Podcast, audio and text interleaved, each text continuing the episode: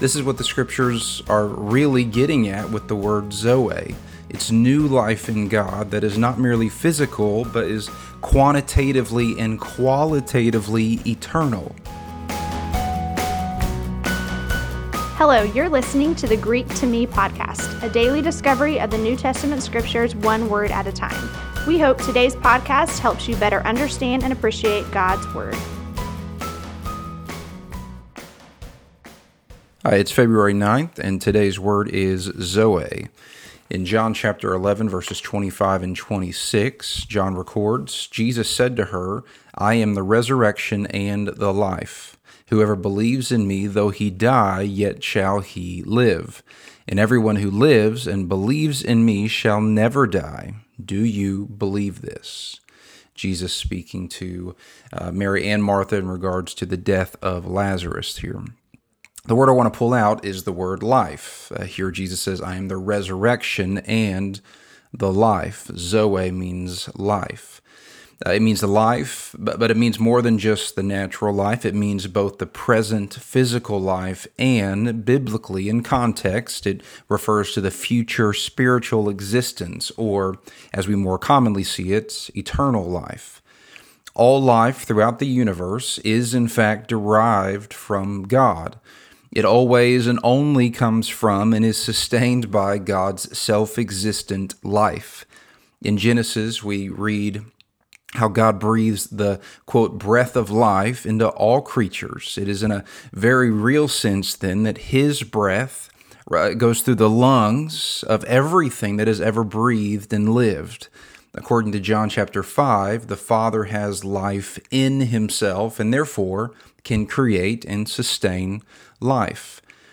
But the connotation of Zoe, or life here, is far more than just physical or natural life. In our verse here, Jesus says, I am the resurrection and the life, clearly speaking of something far more than physical life. And he says, Whoever believes in me and dies still lives.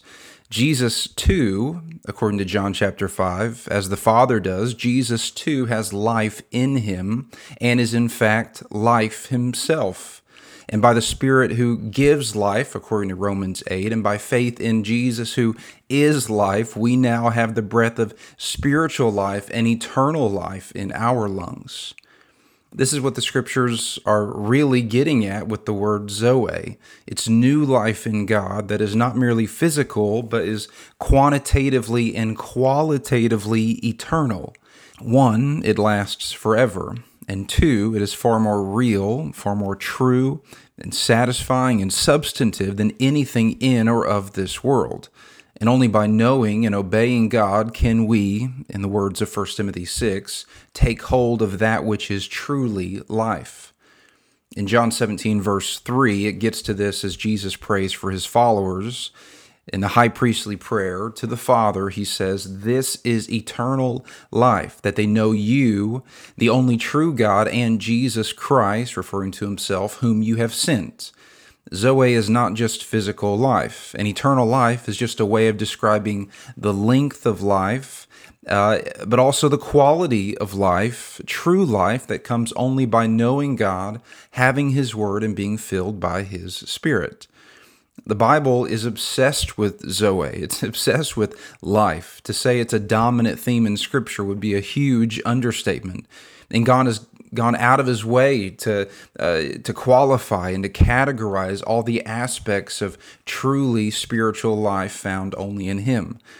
In John, Jesus calls it abundant life. Frequently, as we've already seen, it's described as eternal life or life everlasting. Jesus is called the living bread and calls himself the bread of life. He is, quote, the way that leads to life. And only uh, he, in his words, offer eternal life. In Acts, Jesus is called the author of life. At conversion, we are described as having new life uh, not in any small part because we are filled with the Spirit of life. And in Revelation alone, the prophetic picture of our eternal state is marked by such things as the crown of life, the tree of life, water of life, and of course, the Lamb's book of life. And it all comes back to Jesus' simple question at the end of our original verse in John 11, verses, verse 26 Verse 26, when he says, Do you believe this? This is the question. Do you believe that God alone offers hope for eternal life with him? Do you believe that only by knowing and trusting in Jesus that we can experience that which is truly life? If we believe this, it will be uh, profoundly grip loosening on the things of this world that are temporary and fragile. If we believe this, we will be quick to follow the timeless and eternal wisdom of God and not the ever changing philosophy of man. If we believe that Jesus is the resurrection and the life, we can look forward with eager anticipation to living out eternal life quantitatively forever and ever in the presence of God.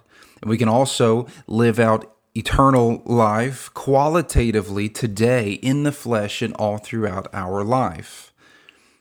Speaking of the word of life, how gracious it is of our God to so clearly reveal himself and the path of eternal life in his word. As John writes in John chapter 20 verse 31 describing his purpose for writing his gospel, he says this that these things are written so that you may believe that Jesus is the Christ, the Son of God, and that by believing you may have life in his name.